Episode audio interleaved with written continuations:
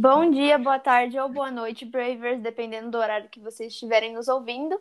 Hoje é o nosso terceiro episódio do nosso podcast chamado Be Brave Talk Show. Para quem não conhece o Be Brave ainda, o nosso projeto foi criado para incentivar a democratização do acesso à educação fora do Brasil. Então, criamos o nosso podcast onde vamos trazer convidados para bater um papo sobre sua vida fora do Brasil.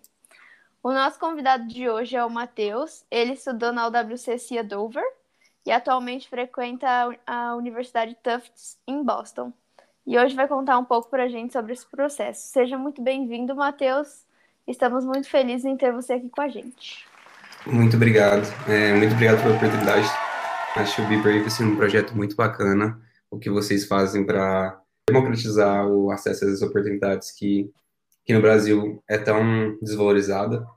Sim, poucas pessoas conhecem essas oportunidades de estudar fora e o projeto que vocês fazem é muito bacana. É, e é um prazer estar aqui com vocês.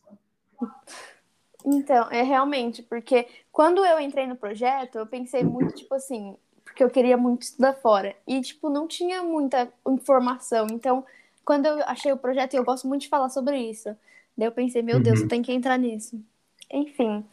Vamos começar então. Como você tá? Você tá bem? Tô bem, tô de férias, tô preparando é, para voltar, para ir para os Estados Unidos, na verdade, é, no mês que vem. Foi um, um rolê muito grande para conseguir o visto, conseguir tudo. Eu passei o primeiro ano estudando online completamente, mas é isso. Entendi. Bom, como foi dito no primeiro episódio, acredito que a maioria do pessoal que está nos ouvindo tem o sonho de estudar fora, estudou uhum. fora ou ainda estuda fora.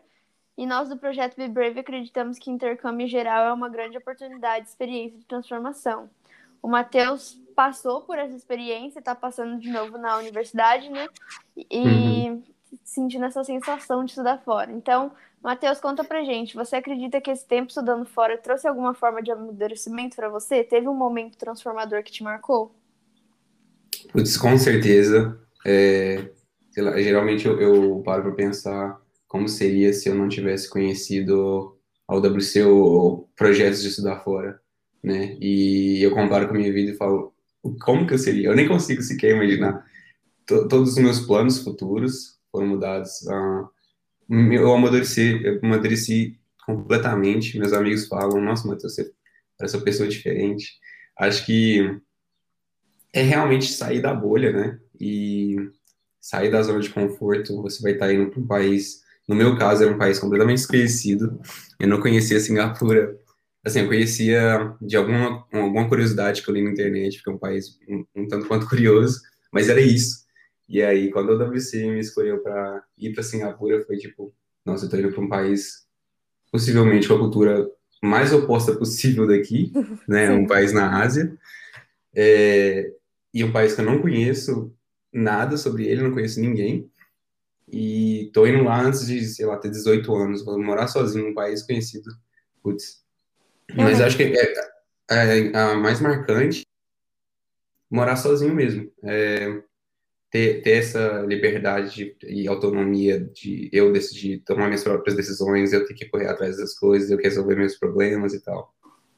É, eu acho que realmente esse fato de você ter que ir para um país totalmente diferente, numa cultura totalmente diferente e morar sozinho, tipo, ainda mais você vai ter a escola e tal, mas você vai estar sozinho uhum. lá sem os seus pais, dá uma, um bom amadurecimento na gente. Com certeza. Planejo passar por essa experiência, né? Mas estamos aí. Bom, vamos continuar. A gente postou uma caixinha de perguntas no nosso Instagram para entender quais são as dúvidas do pessoal que eles têm em relação uhum. ao WC e sobre outras coisas. Bom, a primeira pergunta que a gente sempre faz também é como você conheceu o WC e de onde surgiu a vontade de estudar fora? Hum, beleza. É, eu estudei no, no, Instituto Federal, né, o IFTM, Instituto Federal Triângulo Mineiro, fazia o curso de técnica eletrônica, é, e aí eu comecei a fazer esses projetos, né? Antes de ir para lá, eu era a pessoa que ia para a escola, estudava voltava para casa. Era isso, eu não tinha... As minhas extracurriculares não eram oficiais, era tipo eu fazendo coisas por conta própria, eu não fazia nenhuma atividade fora de estudar. Eu ia estudar voltava para casa. Uhum. Aí, pois bem, fui pro, pro Instituto Federal E aí eu percebi que lá o pessoal chegava às sete da manhã e ia embora às seis e meia, sete da noite, porque eles queriam, porque eles estavam fazendo coisas. E eu, caramba, vou começar a fazer essas coisas, né? É, comecei a explorar. E aí eu conheci o clube de robótica, foi uma coisa que, assim, eu apaixonei bastante. Foi uma área que eu gostei muito. E até hoje, inclusive, nessas férias eu estou trabalhando com robótica, então, assim, realmente marcou. É, e aí comecei a fazer um projeto de pesquisa também no meu segundo ano de é, iniciação científica em computação. E aí eu fui para um seminário através do IF, e nesse seminário eu conheci uma galera que estava falando sobre estudar fora, e foi o primeiro, o primeiro contato meu, assim, no segundo ano do ensino médio, estava bem tarde. E eles falando, ah, ah, estudar fora e tal, tem um portal da, da Fundação Estudar, e aí eu voltei para casa, entrei no site e falei, caramba, que incrível, né, comecei a olhar todas as oportunidades lá, e uma delas era, não sei, provavelmente chegou no meu e-mail, ah, não, chegou no YouTube, chegou pelo canal deles no YouTube, é o WC. E aí eu cliquei, fui assistir o vídeo, falei, caramba, que ideia incrível. E aí eu apliquei, minha primeira tentativa não deu certo, eu não passei da prova, não fui para entrevista. E aí, na segunda vez, felizmente, deu tudo certo e, e eu fui aprovado. Então, foi essa minha experiência conhecendo o WC. Entendi. E que ano que foi que você aplicou? 16 e 17. 2016 e 17. Meu Deus, E aí eu fui em 2018. É. E aí eu fui em 2018. Entendi. E é, ainda nessa época não tinha muito conhecimento, né? Acho porque agora na pandemia a UWC tomou uma proporção enorme. Muita gente se Uhum. inscreveu. Mais realmente. concorrência. É, e to- todo ano que passa é recorde de inscrição. Tipo, todo ano tem mais inscrições que nos anos anteriores. Sempre tá sendo assim. Ainda, ainda mais que o pessoal ficou em casa, daí todo mundo conheceu. Verdade. Bom, vamos para a próxima pergunta. Como seus pais reagiram com essa ideia de estudar fora e qual foi a reação deles quando você passou? Uhum. É, então, eu não contei pra eles que eu me inscrevi. Eu escrevi assim, eu me inscrevi por escrever, sabe? Ah, tem essa oportunidade, não vou deixar ela passar, né? Uhum. Eu vou me arrepender. E eu fui sem nenhuma intenção, assim. É, inclusive, na segunda tentativa minha, no último final de semana que tinha. E aí eu tinha um final de semana para escrever todas as minhas essays da application, porque eu literalmente esqueci. Eu, saiu da minha cabeça e depois, putz, eu WC. E aí eu tive um fim de semana para escrever todas as redações, fiz correndo e sumiu da minha cabeça de novo. Parei de pensar sobre ela. Aí do nada chega um e-mail da entrevista. Eu, putz, bacana, mas da entrevista não passa. Cheguei até aqui, mas da entrevista não passa. Eu também não contei pro, pros meus pais, porque pra quê? Preocupar a cabeça deles, né? E aí eu fiz entrevista e tal, e aí eu já não tava esquecendo tanto, já tava pensando um pouco. E aí eu lembro de noite, assim, eu recebi, bem de noite mesmo, eu recebi o e-mail falando que eu tinha passado por convívio. E aí eu fui correndo, acordei minha mãe, mãe, mãe, mãe, é um negócio que eu participei aqui, tem, tem esse negócio, eu tenho que ir para São Paulo e talvez eu ganhe uma chance de estudar fora. E ela não entendeu nada, eu tava dormindo, não entendeu nada. E aí eu tive que explicar para eles, não, eu inscrevi nesse, nesse coisa e eu posso estudar fora talvez. Eu já tinha falado com ela que eu tinha de estudar fora, mas nunca falei, tipo, me inscrevi para estudar fora. Mas foi, foi basicamente isso. E aí eles falaram, tá bom, você vai, mas se você passar, caso você passe, a gente pode discutir sobre isso. Tá bom. Mãe, se eu nisso. passar, eu preciso ir, entendeu? É muita tá bom. concorrência.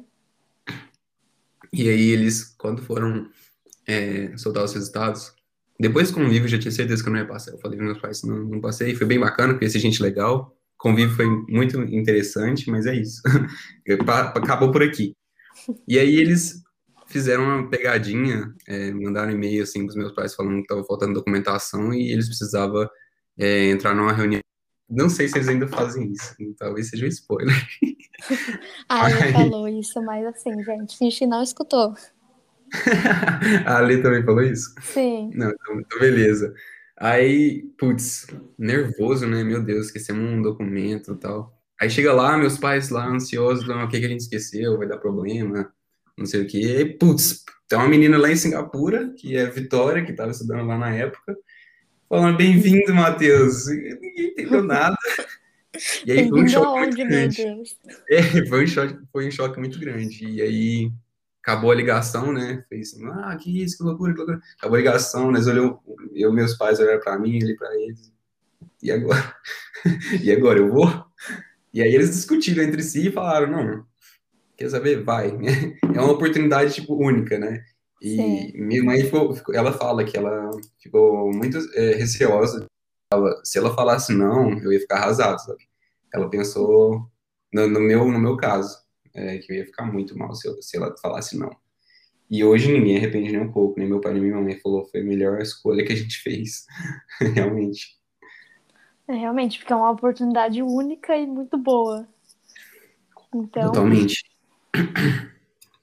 Bom, é, você acha que o ensino da UWC é muito diferente do ensino do Brasil? Quais, quais você considera as maiores diferenças? Uhum. Nossa, muita diferença. Eu, eu, eu vou falar do bacharelado internacional em si, né? De uh, várias outras escolas é, internacionais usam o bacharelado internacional, que é o mesmo sistema de ensino, mas, putz, é muito diferente. Primeiro que é bem enxuto, você tem seis matérias, você pode querer fazer sete, mas você vai meio que morrer. É difícil, é bem difícil. É, e você escolhe assim as áreas que você está mais inclinado a fazer. Então, no meu caso, é, eu escolhi, você escolhe alguma de ciências, né? Eu escolhi física, nível alto. É, escolhe alguma das matemáticas, então tem várias, vários tipos de matemática diferentes. É, matemática assim abstrata, avançada ou menos avançada, a matemática aplicada, que seria mais para resolução de problemas, mais estatística, assim. Eu peguei a abstrata, avançada, porque eu gostava de matemática. Assim, por, por ser matemática apenas, então eu escolhi essa. É, para humanidades, escolhi psicologia. Muito bacana, muito bacana. É, tava em dúvida, em, em dúvida entre economia e psicologia, acabei escolhendo psicologia. É, para a língua, acabei fazendo português, literatura portuguesa, Singapura, muito doido. É, e aí, inglês B, que seria um inglês nível é, inicial, porque eu, eu não queria gastar tempo estudando inglês, honestamente, peguei o mais fácil. e aí, em vez de artes, eu peguei outras ciências, foi ciência da computação. Então, só isso, só, só essa parte, você escolher suas matérias, né? Você tem toda a flexibilidade para escolher o que você quer estudar. E você molda, tipo, o que você quer priorizar e o que você não quer priorizar. Tipo, o nível alto nisso e nível baixo naquilo. Já é incrível, porque é, você já está meio que se moldando é, para o seu futuro, né? Ah, se você for fazer medicina, por que, que você vai gastar muito tempo fazendo uma matéria que você não gosta, tipo literatura, que não tem nada a ver com medicina, né? Não faz muito sentido. Realmente. Então, o bacharelado internacional já, já, já faz isso de diferente. Fora também que, dentro das próprias matérias, você, se elas forem nível alto, você escolhe um tópico para você avançar. Então, no, no caso, física. Depois você estuda o básico de física, é, vai ter algumas opções lá. Vai ter engenharia física, vai ter física é, quântica, é, astrofísica. Então você escolhe um desses caminhos, então mais flexibilidade ainda para você. E além disso tudo, tem o, o, o, trabalho, os trabalhos escritos, né? Que é muito, não, não é muito voltado em prova, muita parte da sua nota é voltada em trabalho. Então, para física você tem que fazer uma pesquisa física, né? Em física no caso. Para matemática você tem que fazer algum trabalho envolvendo matemática, escrever como se fosse um mini TCC. Acho isso bem bacana, porque, de novo, mais flexibilidade para você, você estudar o que você gosta e você já está se preparando para ser o pesquisador, praticamente, o cientista, né? Você já está fazendo um artigo científico ali. É, além disso tudo, ainda tem o CAS, né, que é o Creativity Service. Todos os alunos, para conseguir o diploma, eles têm que fazer pelo menos alguma atividade relacionada à criatividade alguma atividade relacionada a esporte, né, esporte, alguma coisa física, e um serviço, que seria um serviço assim, comunitário.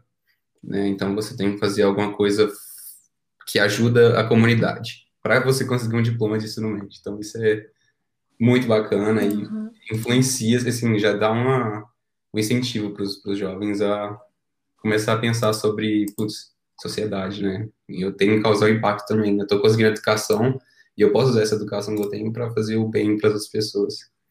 Sim, verdade. Tem uma coisa que eu sempre falo nos podcasts que eu falo para eu falei para as meninas, né, dos outros episódios, que eu acho uhum. que tipo as escolas fora do Brasil, a maioria tipo a UWC, eles também, além de focar no que você estuda na parte acadêmica, que já é uma parte que você escolhe o que você quer para sua vida, você tem uhum. a oportunidade de fazer outras coisas também, tipo, como as atividades extracurriculares, o serviço comunitário, porque nas escolas aqui do Brasil, assim, na minha, pelo menos, e na maioria que eu acho, tem algumas uhum. que têm apoio, mas a maioria não tem, tipo, apoio para isso. É só a parte acadêmica e 12 matérias, e você vai uhum. ter que uhum. estudar aquilo. Então, tipo, Exato. se você quiser fazer uma coisa diferente, você vai ter que buscar em outros, outros lugares. Isso. Só um, um exemplo de você entra, conversa com a pessoa da sua, da sua escola e você vai ficar pelo menos uma hora perguntando sobre o que ela estuda, o que ela faz. Um, assim, cada um tem uma experiência única, porque é completamente flexível. Aqui no Brasil você vai topar alguma, alguma pessoa da sua escola, você vai conversar, você vai conversar por cinco minutos, porque vocês fazem as mesmas matérias, vocês estão estudando Sim. as mesmas coisas. Na mesma é tudo sala. igual. É, na mesma sala, inclusive. Sim, realmente. Então é isso que eu falo, que eu acho que escola, as escolas do Brasil deveriam valorizar mais essa parte também de extra, o que, que tipo, os alunos gostam de fazer, entendeu? Uhum. Até porque a eu gente só sai da escola sabendo as matérias, né? Porque se preparar para a vida mesmo não, não, não acontece. Não, não, de forma alguma. E eu acho que aqui no Brasil quem faz isso muito bem são os institutos federais. Sim, eu adoro o IF, eu falo. Esse foi o melhor projeto já feito na educação no Brasil, porque é incrível. Os IFs são incríveis. O problema é a falta de disponibilidade, né? Eles não dão em todas as cidades. Fora também os cortes de orçamento que eles vêm passando. É verdade. Enfim. Aqui tem, hum. aqui na minha cidade, eu até que cheguei a passar, só que como eu tava fazendo curso em outro lugar, Daí não ia uhum. dar porque é integral, né? Mas eu acho bem Sim, legal. integral. Também. É, eu acho muito bacana. Bom, então vamos para a próxima pergunta. A gente já falou um pouco sobre as extracurriculares que você falou que fez na escola. Mas, bom, uhum. é, nós sabemos que extracurriculares são importantes quando se trata de aplicar para escolas ou faculdades no exterior. Então, queria que você falava, é, falasse um pouco para a gente sobre suas extras antes da UWC, que você já falou no caso, e se mudaram uhum. muito desde então. Certo. Um, então, no ensino médio, eu fiz um projeto de robótica que era tinha intenção de ensinar robótica para alunos de escolas públicas e levar eles para Olimpíadas, para disputar Olimpíadas. Que, nossa, foi um projeto sensacional. Muita gente que não queria sei lá, se quer fazer faculdade, nem pensava se quer fazer faculdade, começou a trabalhar lá com a gente, ia para Olimpíada, ganhava uma medalha de robótica, sabe? Nossa, já é um impacto muito grande, na minha opinião. Foi, foi muito bacana. É, e o projeto existe até hoje. Tem outra equipe aí tomando conta dele. É, eu também. O que eu coloquei no meu application, eu acho que eu coloquei alguma coisa sobre jiu-jitsu também, que eu fazia jiu-jitsu, né? Fazia um pouquinho de artes marciais e tal. Era praticamente o único esporte que eu fazia sério, porque eu não, nunca fui muito ligado. Uh, coloquei sobre minha pesquisa científica, que foi iniciação, iniciação científica em robótica. Foi desenvolver um robô seguidor de linha que usava uma câmera do Android. Então, você colocava um celular assim, ele reconhecia uma linha através da câmera do celular e tentava seguir ela. Que chique. Ah. Eu com 16 anos só tenho 16 anos, mas. ah, isso aí foi. Tipo, todo mundo lá, lá do IF convivia fazer alguma coisa. Eu falei, eu tenho que fazer alguma coisa também. eu falei, não, eu a robótica é legal. Eu acho bacana a robótica. Eu já faço eletrônica, então eu vou, vou mergulhar nisso. Eu sofri pra caramba. O projeto não ficou nem 20% que eu queria que ficasse, mas. Uh, e eu, não lembro o que mais. Ah, eu, eu, eu era monitor de português, eu corrigi redação, acho que coloquei isso também. Corrigi redações do estilo Enem. É, participei de algumas Olimpíadas, mas é, nunca peguei medalha, assim, nem estadual. Não, nunca dediquei muito a Olimpíadas, apesar de eu achar muito bacana. Mas eu coloquei que eu participei e tal, coisa que menção rosa, sei lá, fiz menção rosa de química, etc. Eu só ganho menção foi... rosa de OBMAP. Uma medalha nunca vem. medalha nunca veio para mim. Mas eu comecei é, Olimpíadas muito tarde, assim. Fui conhecer elas muito tarde eu pensei, assim, mesmo se eu dedicar muito tempo, não não vou conseguir pegar um ouro ou alguma coisa assim. Enfim. Um, acho que foi isso. Acho que foram essas minhas extracurriculares. E o que eu coloquei para minha application para a universidade foram muitas coisas que eu fiz no WC, mas algumas coisas que eu fiz aqui no Brasil também, os que eu já falei, principalmente projeto de robótica. E na UWC, as atividades que eu coloquei, que eu fiz lá, né, um, foram tipo umas coisas muito bacanas. Foi tipo uma viagem para o Camboja, que a gente arrecadou dinheiro para construir casas é, de madeira em uma, uma comunidade rural lá. Putz, muito bacana. A gente a estava arrecadando dinheiro, foi viajamos para lá, ficamos lá uns cinco dias, trabalhamos com a organização que já já fazia isso, a organização chamada Tabita, e aí a gente é, ficou construindo lá casas de madeira com a ajuda deles, porque se fosse deixar só a gente, a casa não ia durar nada. A casa ia ser construída ao contrário. Ao contrário não era exatamente casa, era realmente abrigo, porque era um pessoal uhum. que eles já, já eram acostumados a viver, tipo assim, na, na fazenda, né? E se, se você fazer uma casa para eles, eu acho que eles não iam ficar confortáveis. Eles queriam um lugar para dormir e guardar coisas, basicamente. Mas foi muito bacana passar um tempo nessa comunidade, assim, conviver com a galera. Muito legal. É, eu fiz escalada né, também, é, como atividade física. É, fiz dança, fiz dança, assim, fiz uma coreografia do Brasil, que a gente apresentou, e foi, assim, super popular. Era uma dança brasileira para a gente apresentar no evento lá, que é UN Night, que é, tipo, a Noite das Nações Unidas, uma coisa assim. E aí, a gente não esperava que ia ter tanta gente querendo dançar na dança do Brasil. A gente teve que fazer audição. Então, a gente tinha... É, a gente tinha umas quatro audições e delas a gente tinha que selecionar, tipo, 10 pessoas, 30. A gente tinha que gravar e ver e falar essa pessoa que é boa para dançar funk, essa pessoa que é boa para dançar, é boa baile, dançar de baile de é, eu Exato, foi exatamente baile de favela e outros funk. e super educativo, super educativo. Sim, mas era a versão censurada, porque deu treta. Entendi. Deu treta com a família brasileira, de lá, algumas famílias reclamaram, falaram que o Brasil não era funk, eu falei, ah, o meu Brasil é diferente de vocês, o meu é funk. Tem, tem funk mesmo. É, sim, é só isso. Não, não, é, não é só funk, mas para mim era muito funk. É, né? Para mim, a minha visão de dança no Brasil era que tava agora rolando. Eu passei, passei um TikTok de funk, é funk, na minha opinião. Eles provavelmente já moravam em Singapura, já tinha 15 anos, quando eles saíram daqui do Brasil, provavelmente o Brasil era tipo a cultura que eles viam também. Enfim. É. Bom, é, houve algum momento em que você se sentiu sozinho desamparado num país totalmente diferente, o famoso choque cultural pelo fato de estar em outro país, com pessoas totalmente diferentes? Hum. Eu, assim, eu acho que eu não tive, porque foi uma comunidade muito acolhedora do OWC. Acho que tava todo mundo, todos os meus amigos estavam vivendo choque cultural, então a gente estava lá um pro outro, sabe? Tava todo mundo lutando juntos. Tava todo mundo lutando junto. Mas fora isso, Singapura também já é um país muito internacional. É, é extremamente normal você sair na rua, você vai ver seis culturas, seis pessoas de nacionalidades diferentes, porque é extremamente é, multicultural lá. Então, meio que não. Já tá todo mundo acostumado a ver gente de outros países se comportando de forma estranha. então, acho que o choque cultural foi diminuído por causa dessas duas coisas. E, você ser amigo dos, de outras pessoas da, da América Latina, assim, outros latinos, faz muito, ajuda muito mesmo também, porque é um pouco parecido entre a gente, principalmente se for comparado com a cultura da Ásia. Então, eu acho que eu sofri pouco com isso. Acho que eu sofri pouco. Nossa, isso é, isso é muito diferente, porque na, com as meninas que eu falei, elas falaram que sim, né? Porque, sei lá, você tá sozinho em outro país, mas que bom que for, foram acolhedores e deu tudo uhum. certo. Bom, é, eu acho que já... depende do país, né? Também. É, também.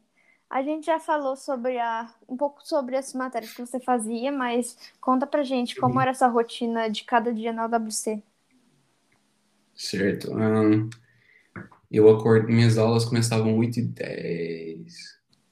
Eu acho que era 8 e 10, então eu acordava 8 e 5. 8, acordava 8.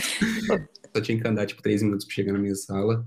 Então era de boa. Eu acordava 8 e ainda chegava cedo na sala. Então era tranquilo. Um, é, ah, antes de ir para lá, na verdade, tem um café da manhã que a galera que mora na boarding house, né, que, é, que mora dentro do colégio, Sim. tem, que é de graça. Café da manhã era muito bom. Só que depois começa a ficar enjoativo, mas, tipo, cada dia era uma coisa diferente.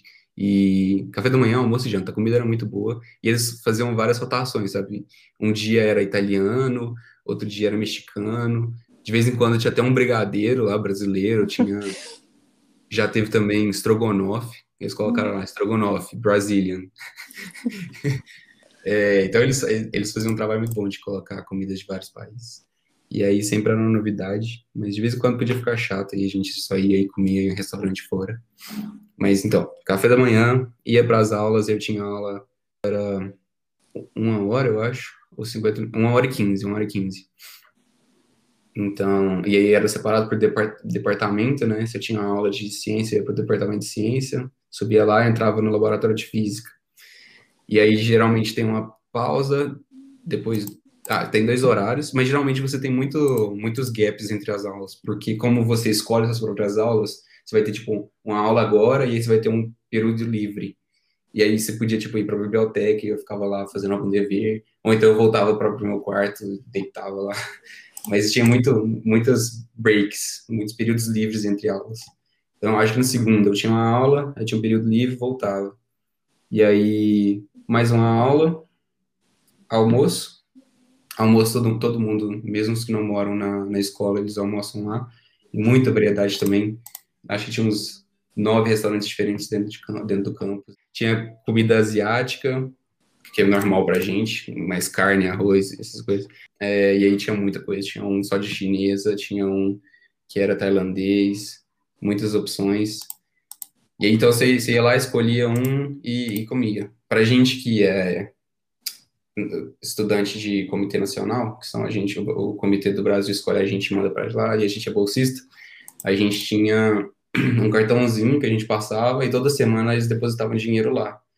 E era mais que suficiente para você almoçar todo dia e café da manhã. Era mais suficiente, geralmente sobrava. Então era bem tranquilo, você come lá à vontade, a comida que você quiser. Adorava a comida mexicana, nossa, muito boa.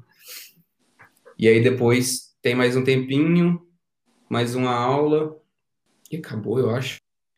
Não, tinha duas aulas depois do almoço. E aí acabava três horas da tarde. Geralmente tinha tipo uma atividade extracurricular. Na quarta eu tinha eh, service, que eu tinha que ir para um, tipo um, era uma organização que acolhia crianças de, tipo, pais que foram presos, etc. Como se fosse um orfanato, assim. Uhum. E aí eu ia para lá e fazia umas atividades, tipo, educacionais. A gente lia livro junto, fazia algumas brincadeiras e tal. Esse era meu serviço. Aí eu ia de busão da escola, voltava de busão pra escola. E aí geralmente era período livre depois, depois das 5. Ah, na verdade, das 5 às 6, se você for, tiver no seu primeiro ano, você tem, tipo, uma study time das 5 a 6, ser é obrigatório estar numa salinha lá com todo mundo estudar. Aí no seu último ano você não precisa, você pode continuar se você achar que é bom, mas eu não preciso ter esse study time obrigatório. Aí todo mundo ia 5 horas, estudava até as 6 e, e aí livre para fazer o que quiser. Aí a gente tinha um curfew, né, uma hora de voltar, um toque de recolher para a gente voltar. Nos dias de semana a gente tinha que estar no campus às 10 da noite. Final de semana era meia-noite, mas às vezes eles estendiam para meia-noite e meia, uma hora que a gente podia voltar para o campus. Entendi.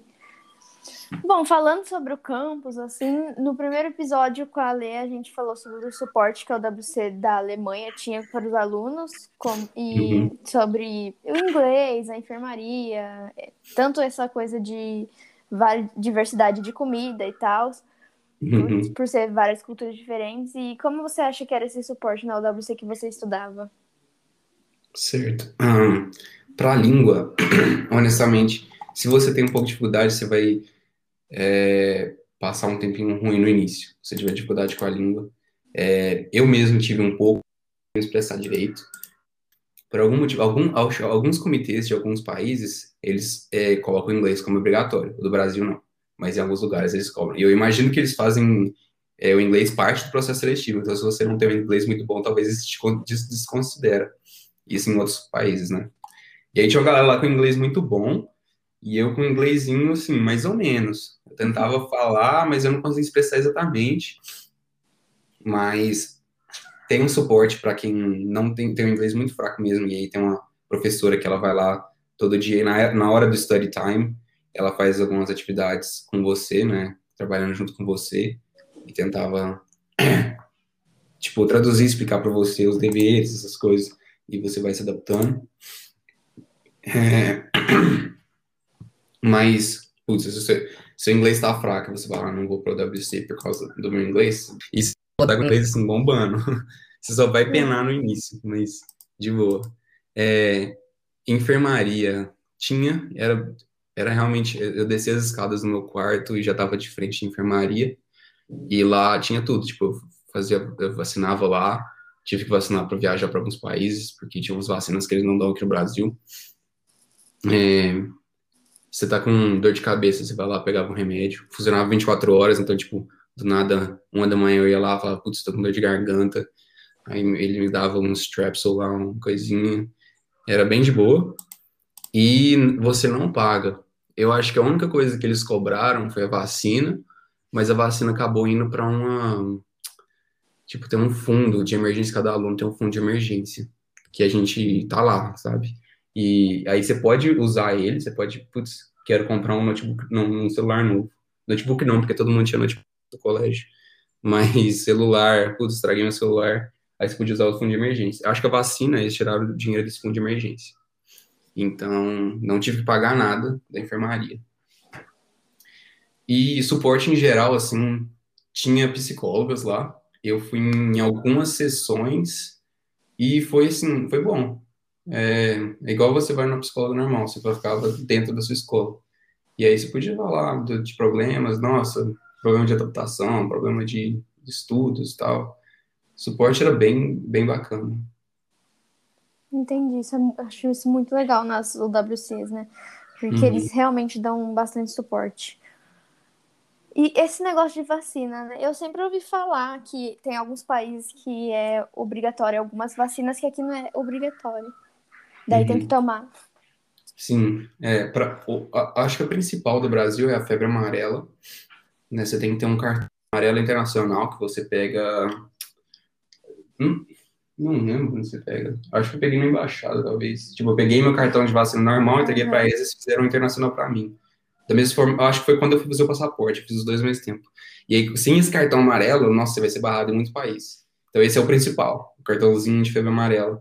Se brincar, eles nem deixam você sair do Brasil se você não estiver com eles. Se você estiver indo para algum destino, tipo, que precisa, eles vão checar e falar se não pode entrar no avião. Enfim, é, várias vezes eu tinha, eu viajava com meus amigos, e aí meus amigos é, tinham alguns da América Latina, mas esses da América Latina também tinham passaporte, eles tinham cidadania, então eles tinham passaporte europeu. Então, na verdade, era tipo a galera ou com passaporte asiático europeu e eu com passaporte só do Brasil. E toda vez que a gente passava na imigração, eles passavam tranquilo e, me, e eu, eles barrava, mandava para um lugar fazer pergunta de vacina. Nossa, mas era tenso. Toda vez eles ficavam esperando lá. Eles ainda falavam, nossa, será que o Matheus vai passar? E não passa. Mas era tipo, tipo, era só cartão de vacina, vacina tá em dia e tal. Às vezes alguma pergunta aleatória e depois deixava ir. Mas toda vez era esse perrengue aí, toda vez que eu passava na imigração de algum país, eles me jogavam pro lado complicado, complicado. Ixi, eu odeio tomar vacina, né? Assim, tirar sangue. Mas eu falei pra minha mãe, pra, pra viajar para outro país, a gente toma numa boa. Dos meus dois uhum. braços. Isso, nossa, eu também tinha morrido, eu morria de medo de vacina. Só que aí eu tinha que viajar, eu, eu tava viajando pro Camboja, eu acho, lá tinha, precisava de muita vacina. Pra Indonésia também precisava de, de umas vacinas. Aí não, que isso, vou, vou ficar lá na praia da Indonésia, pelo amor de Deus, pô, coloca essa vacina aí. Ai. Sim. Deixa eu ver. A próxima pergunta é: na sua opinião, qual foi a parte mais difícil do processo de, de aplicação para o WC e a parte e qual foi a parte mais fácil? Uhum. acho que a parte mais difícil é a prova, porque a prova ela requer uh, preparação, enquanto as outras meio que não requer tanta preparação assim. Entrevista você vai lá e faz. Então é difícil de em questão de se preparar é a prova, tem que estudar e tal. Eu não estudei especificamente para o WC, eu estava estudando na época, na época eu estava estudando muito, eu estava estudando, tipo, porque eu queria Olimpíada, eu estava estudando para vestibular, eu estava estudando muito, então eu nem estudei pra, só para o WC, mas acabou que deu certo. É, e agora, a parte mais difícil, assim, acho que psicologicamente, para mim foi o convívio, porque eu estava, assim, na beirada, eu estava quase lá, e aí tudo ficou real, porque eu fiz todo o processo online. Mentira, a prova, na minha época, não tinha prova online. Por uma casa de sorte, é uma cidade aqui perto, Patos de Minas, do nada resolveu aplicar essa prova. E eu, putz, tem uma, tem uma prova aqui perto de mim, então eu vou, vou lá fazer. Aí eu fiz na Empatos, e aí era presencial. Então, essa parte foi presencial, mas o resto foi, tipo, tudo online. E aí no convívio a coisa vira real. Você tá lá com os seus selecionadores, aquele cara que você viu na, no vídeo lá, da sua entrevista, ele tá lá. O cara, o tiozinho das lives da UFC tá lá. e fica real pra caramba. E é, assim, é, psicologicamente é, é tenso lá, é, no, no, convívio. É, é, incrível, é muito legal. Você vai estar com uma pessoa muito, muito interessante do Brasil inteiro, mas você ainda tá assim, nossa, é, é um processo seletivo. Então é um pouco pesado, assim. Sim, o que eu, eu perguntei, eu fiz essa mesma pergunta para ler, né? E uhum. assim, eu não fiz ainda, eu não fiz nem a prova, mas assim, na minha, minha cabeça, na minha paranoia, a prova é a parte mais difícil, porque eu acho, tipo assim, né? Porque requer conhecimento. Tipo, você não tem uhum. como, vamos supor, entrevista. Na entrevista você tem que ser você, você vai falar sobre uhum. você. Tipo, você Isso. só vai lá, ela vai falar sobre você, é, perguntar coisas sobre você e você vai responder, porque você conhece, se conhece. Agora é na tipo prova. Podcast. É, realmente. Daí, mas na prova você vai ter que, tipo, saber é, quando Getúlio Vargas te, virou presidente. Uhum. Ou seja, só que daí ela falou também nessa parte do convívio. E eu, tipo, eu pensei realmente, porque você tá tão perto, porque quando você tá na prova tem muita gente. Tem muita uhum. gente competindo, daí você pensa, ah, eu vou fazer, mas eu não, não sei se vai dar em alguma coisa, entendeu? Mas daí Isso. quando você passa para entrevista e passa para o convívio, você pensa, cara, realmente está acontecendo e falta muito pouco. Então acho que pela pressão é a parte é uma parte assim bem difícil. Uhum. Totalmente. Porque você fica bem pressionado, tipo, cheguei até aqui, eu tenho que conseguir. Isso. Não, nossa, viajei para São Paulo à toa, não é possível. Sim. Ainda mais quem mora longe, né? Uhum, quem mora é. no interior ou em outra cidade. É, foi a primeira vez que peguei avião. Fui para ir para São Paulo. Ah, ônibus, assim, até dava, mas ia ser uma viagem muito cansativa. Ia ser tipo 10, 11 horas. Eu sei que eu não ia dar conta de dormir no ônibus. Então eu ia chegar lá arregaçado e participar de uma coisa muito intensa que é o convívio, né? Ainda bem que eu não fui tipo, pra não ficar todo regaçado. Aí eu fiz meu primeiro voo de avião. Uau! Aí eu fui pra lá. Entendi. A próxima pergunta é: qual foi a experiência mais maluca que você já teve na UWC? Eu acho que assim, as viagens eram muito bom, era muito bom. É uma pena que agora tá, tá com Covid e algumas pessoas que foram lá para Singapura, é, o Gustavo, no caso, que tá lá, é, e aí tá meio parado isso, mas as viagens era a melhor coisa. Tipo, toda vez que eu tinha uma break, né, uma, uma, uma mini férias de uma, duas semanas, até se fosse para preparar para a prova, tinha uma break lá de preparar para os mocks, que é tipo uma, uma prova que impacta muito a sua nota final. Eu falei, não, é, é férias, eu vou viajar. E juntava nossos amigos assim e a gente ia para outros países assim. Nossa, e a gente passou cada perrengue, a gente tentava fazer uma coisa, tipo assim, baixo custo a gente tem, os bolsistas, eles têm uma parte da bolsa inclui gastos com férias, né? Uhum. E aí a gente pega esse dinheiro e vai viajar, geralmente. E aí tá lá, cinco adolescentes doidos da cabeça num lugar com cinco aleatório. Reais, dólares, sei lá o que que era lá. Era, era muito dinheiro, mas a gente não gostava, gostava de gastar tudo, porque a gente queria, assim, fazer mais viagens, né? Sim, Isso eles, eles eram generosos.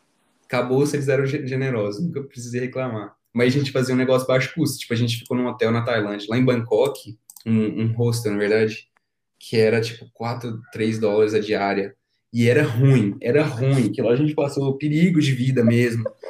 E a gente ficou uma noite falou, nunca mais, nunca mais. Foi um pesadelo ficar lá. Minha viagem foi boa caramba. A cidade foi incrível, a gente ficou perto do centro, onde gravava, gravaram lá o. É, aquele filme Se Beber Num Case, na mesma rua. Foi bacana, mas o hostel foi tenso. O importante é viajar. Também, é, isso, exato. Teve outra vez também que a gente foi para um. A gente estava indo para outra cidade na Tailândia e a gente pegou um Airbnb. Só que aí nosso voo, vamos pegar o voo mais barato, né? E aí a gente ia mandar uma mensagem para ela falando, ah, a gente pode, a dona do Airbnb, a gente pode chegar duas da manhã, você faz check-in pra gente? Aí ela, sim. Aí beleza, nós chegou, pegou um táxi lá esquisito, duas da manhã, chegou lá no, no, no, no Airbnb que a gente colocou, que era uma cabana, meio de uma floresta mesmo, no meio do nada, perto da praia, era uma cabana. Era bonitinha, era bem, era bem feita, era um quiosque, era um quiosque, bem, bem legalzinho.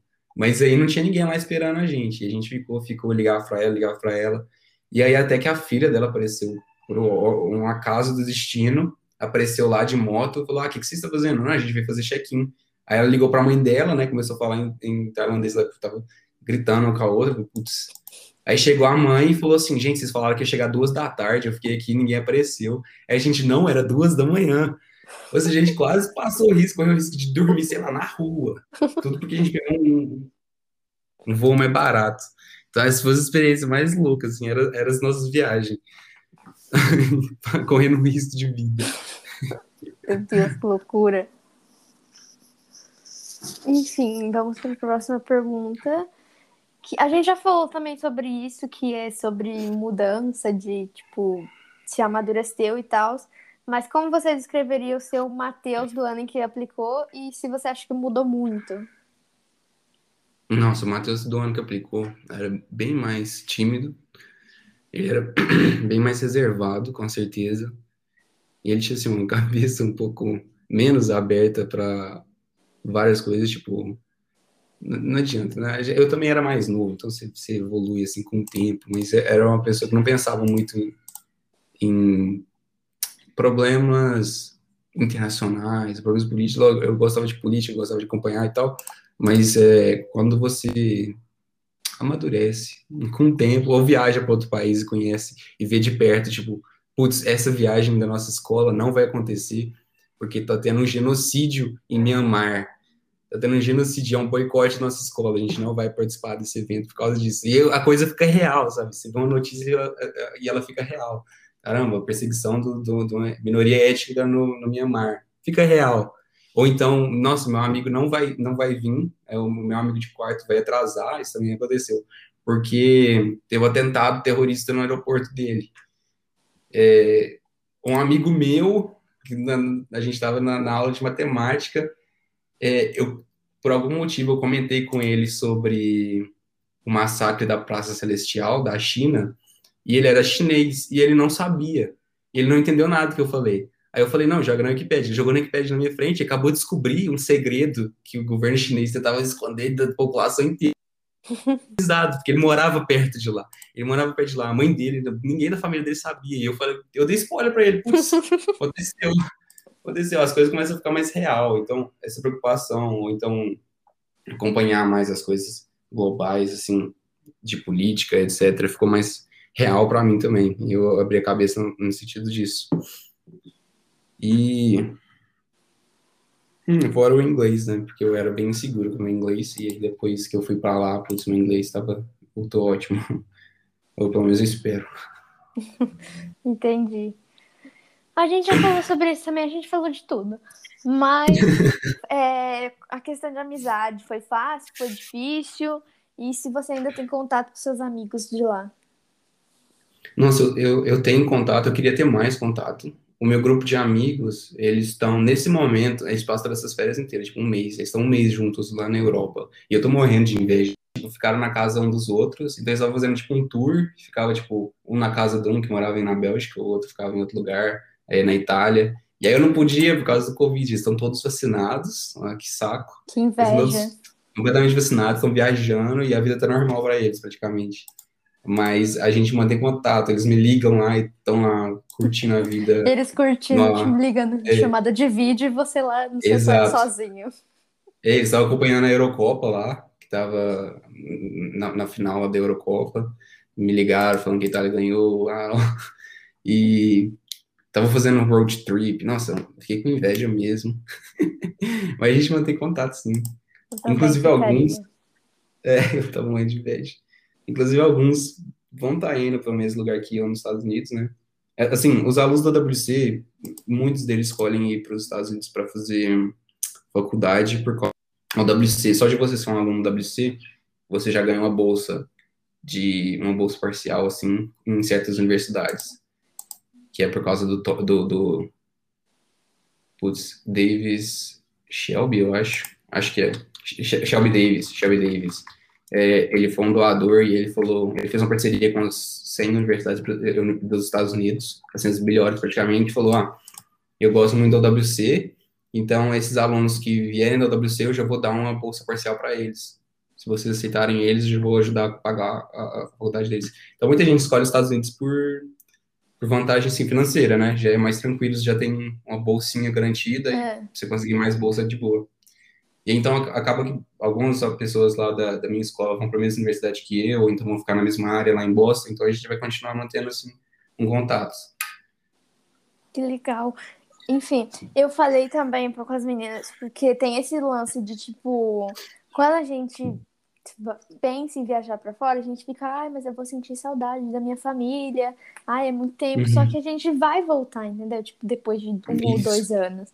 Agora, os amigos de lá, você vai ver eles na universidade, vamos supor, alguns. Uhum. Mas, tipo, outros amigos, talvez você não sabe quando você vai ver eles, tipo, é, quando totalmente. eu vou voltar a ver eles, é, é, que é uma é coisa totalmente é, diferente. É complicado isso. Mas, ao mesmo tempo, se, tipo, acho que quando você, quando você já vai estudar fora, o seu futuro começa a ficar um pouco de, tipo, eu vou continuar viajando, né? Eu vou continuar. Uhum. Eu vou fazer talvez mestrado em outro país, eu vou fazer um estágio numa empresa em outro país. E aí você vai para esse país, você vai lembrar daquele seu amigo. E aí você, ah, putz, estou indo pro para Jamaica. E o, o, meu amigo tá lá, o Jordan tá lá. Eu vou sua casa. Exato. É uma, é uma, amizade que fica, por causa que ela acabou diminui quando você tá no mesmo lugar que a pessoa, a, a amizade volta. E você vai lá, eu vou visitar ele, sabe? E o WC é uma coisa que une muito. uma oportunidade para encontrar ele. Isso. E o WC, no caso, assim, ela une muito. É, você conhece uma pessoa e, putz, ela foi para o WC, você vai ficar tendo horas de conversa. Horas de conversa. Que é uma coisa muito única. Eu lembro de um, de um amigo meu que estava contando que ele estava na França e aí estava com a mochilinha, a mesma mochilinha que eu tenho, estudando na mesma escola que eu. E aí ele estava lá de boa e uma pessoa foi lá perguntou: essa, essa mochila aí, você foi para o WC? Ele fui tipo, na rua, abordou assim. Aí eles foram tomar um café e ficaram lá conversando, e conversando, e conversando, viraram amigaços. É uma coisa que une pra caramba. E acho que intercâmbio no geral, quando você assim, encontra uma pessoa que teve a oportunidade de estudar fora assim, né, você vai ter muito, muito conversa, é uma conexão mesmo. Sim, imagino. Vamos para a próxima pergunta, que é o que você mudaria em você no processo de aplicação? Quando você aplicou? Uhum. É... Bom, a entrevista, eu tava muito nervoso para ela. É, eu tava. Eu entrei nela, assim, minha perna tava tremendo mesmo. Ainda bem que isso mostra a cintura para cima, porque minha perna tava tremendo. eu, eu iria bem mais calmo para lá, porque é uma conversa mesmo, sim. Eles vão fazer umas perguntas que vão, tipo, te pressionar, mas a intenção é essa mesmo, é te pressionar e ver como você reage. Mas não vá nervoso. É difícil falar não vá nervoso, né? Porque como que você controla o nervosismo? Ninguém quer é. ficar nervoso. mas, enfim, tentaria ir menos nervoso para lá. E mesma coisa pro convívio. No convívio eu tava com, muito ansioso e eu acho que eu cheguei lá encarando como é, uma brincadeira de fim de semana um evento, assim, um churrasquinho de fim de semana com amigos. Tava vendo quase desse jeito. Só que, ao mesmo tempo, é um processo seletivo. E lá, lá dentro eu tinha que ficar, não, pera, é um processo seletivo E eu tenho que me abrir aqui e, e, deixar as pessoas conhecerem quem eu sou. Eu tenho que ficar aberto, eu não vou ficar fechadão aqui na minha. E aí eu tinha que me empurrar para perder o nervosismo e conversar com as pessoas, deixar as pessoas me conhecerem, que era a intenção da coisa. É. Né? Não é um churrasquinho que eu podia ficar lá no celular, é, só escutando as conversas e falar, ah, esse pessoal aí não vou, não conversar com eles. Não, é um processo seletivo, você solta deixa as pessoas conhecerem. É outra coisa que eu faria também. Entendi, faz sentido.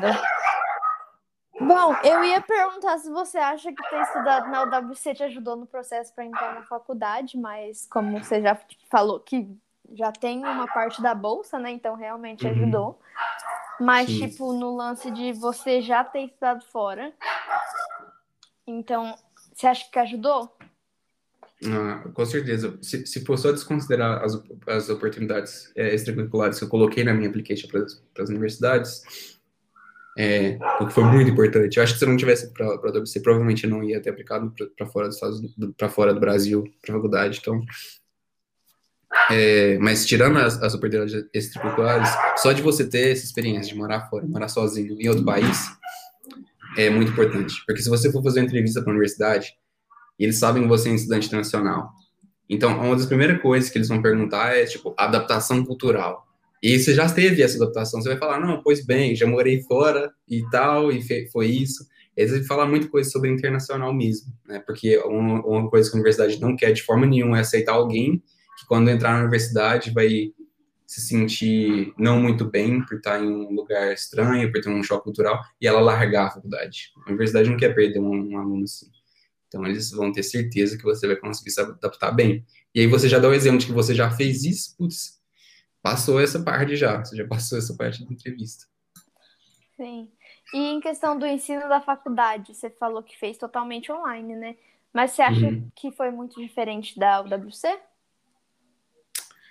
Hum, acho que não. Realmente parecia, é, era bem parecido. A questão de salas terem poucos alunos, né, que era uma coisa que eu amava no UWC, e eu, eu tive certeza que as universidades que eu aplicava não tinham essas coisas, né? a Universidade dos Estados Unidos, cada uma tem realmente a cultura. Então, para você escolher aquelas que encaixam com você, você tem que fazer uma pesquisa mesmo. E você vai ser um match com a universidade, porque as universidades têm culturas muito específicas mesmo. Então, por isso é muito importante fazer uma procura muito boa.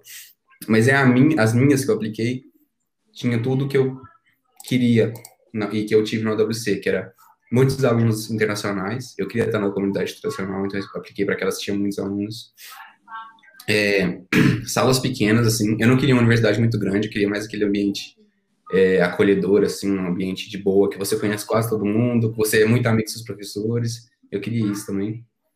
Então, eu meio que moldei a minha universidade para ficar bem parecida com, com a minha WC, que era alguma coisa que eu gostava mesmo. Salas pequenas, é, proximidade de professores, ambiente internacional, é, morar, ter a cultura de morar na universidade, né? Porque algumas, é, poucas pessoas moram na universidade, na minha todas, todos nos primeiros anos moram lá dentro. Então eu meio que escolhi para isso. Mas fora isso, levar na universidade dos Estados Unidos em geral, não as que eu escolhi, aquela coisa de, de, de flexibilidade em curso, né? Você entra, você nem precisa falar qual curso você quer, você vai decidir isso depois de um ou dois anos. Sim. E você pode trocar ainda. E você pode fazer, estou fazendo engenharia, mas ao mesmo tempo eu fiz aula de economia, e talvez eu vou fazer um minor nisso, e fiz aula de espanhol, e quero fazer aulas de várias coisas. Essa flexibilidade também existe, em geral, então, é, é, é parecido, em, em, certo modo, com, com a WC. Acho que eles compartilham valores semelhantes. Entendi. Bom, a gente já está quase acabando. E para uhum. fechar com chave de ouro, é, qual o ensinamento mais importante que você teria para dar para quem está passando pelo processo agora, tanto para a universidade, tanto para o WC? Não uma dica, nem um conselho, mas algo que você aprendeu durante o processo e que poderia compartilhar para quem está começando agora. Tá. Para a universidade nos Estados Unidos, é... não me estressa tanto quanto com, com provas. As provas nos Estados Unidos e outros lugares também, mas Estados Unidos específico, né? Tem o SAT e na minha cabeça no início era tipo quase um ENEM. Eu tenho que tirar uma nota, essa nota não vou entrar na minha faculdade. Mas na verdade você pode fazer a primeira vez, você pode fazer a segunda, a terceira e a quarta vez, você pode fazer várias vezes e melhorar a sua nota nisso. E também, uma nota gigante não vai garantir que você passa, e uma nota pequena não vai garantir que você não vai passar. Então, estressa menos com, com prova e dedica mais seu tempo fazendo o que você gosta. Porque na entrevista e nas applications em redação, você vai falar sobre coisas que você gosta. Então, dedica seu tempo fazendo atividades que você gosta, que vai ser um preparativo bem maior do que estudar para a prova. Entendi, e, é realmente. E, e, e, acho que a mesma coisa vale para o WC também. Se bem que a, a, prova, no caso da WC, ela é, ela é eliminatória, né? Mas, é. Então, para a WC, estude sim para a prova, mas depois disso, dedique o seu tempo para fazer coisas que você gosta, porque ele é, vê. Eles querem alunos que vão ir para a WC e vão fazer atividades que eles gostam, sem e que eles extraem o máximo possível da experiência. Então, eles vão querer, eles vão estar procurando pessoas que fazem o que gostam e são apaixonados por algumas coisas que pode, poderão ser desenvolvidas na WC. Entendi. É realmente, né? é porque o teste de proficiência que precisa para as faculdades é uma coisa assim que não é tão assim, não vai te eliminar de cara se você tirar uma nota assim. Agora, como a UWC é uhum. é muito concorrida, tem que tomar um pouquinho uhum. de cuidado. É, mas, mas o, o, o processo da WC também é bem holístico. Depois que você passa, você não precisa estar no top, tipo. Aham, uhum. eles, eles, eles, da, da... eles olham o application, né? Exato. Então você tem que tirar só um suficiente, uma nota suficiente lá, para mostrar que se você for para o WC, você não vai sofrer por causa da, da, da, parte acadêmica. Porque realmente a parte acadêmica ela é pesada. Eles falam que é uh, o curso assim, de ensino médio mais puxado que tem, e eu concordo. Então, meio que eles estão te protegendo de não passar tanto perrengue com bacharelado internacional. Entendi. Bom, muito obrigada mais uma vez pela sua presença aqui no nosso podcast, por aceitar e fazer o podcast com a gente. E queremos agradecer sua disponibilidade e se desculpar por alguma qualquer outra coisa que tiver ocorrido. Uhum. Mas infelizmente o nosso podcast já está chegando ao fim. E se você tem alguma coisa que você queira falar antes de acabar. Ah, eu que agradeço pela oportunidade. De novo, acho muito importante. Eu contei a minha história tentando conhecer o mundo de, de estudar fora e eu foi, foi por chance, foi por acaso. Então tem uns projetos igual o Be Brave que é, democratizam o acesso a isso e usam plataformas para conectar com jovens, por exemplo, fazer TikTok e Reels. Isso é incrível, isso é, isso é uma ideia fantástica. Então, muito obrigado por estar aqui. Eu adoro o projeto de vocês. E quem quiser tirar alguma dúvida, quiser conversar comigo, pode me chamar no Instagram. É, que acho que vocês deixam na, quando vocês possam, você deixa nos Instagram, certo? Sim, a gente vai fazer a divulgação e daí a gente uhum. marca lá e marca nos stories também. Então certo. não se esqueçam de nos seguir no Instagram, que somos Project Be Brave Underline. E também vai uhum. seguir o Matheus também quando a gente postar. Então foi e isso. Pode me chamar, viu, gente? É, quem quiser tirar alguma dúvida, chama ele.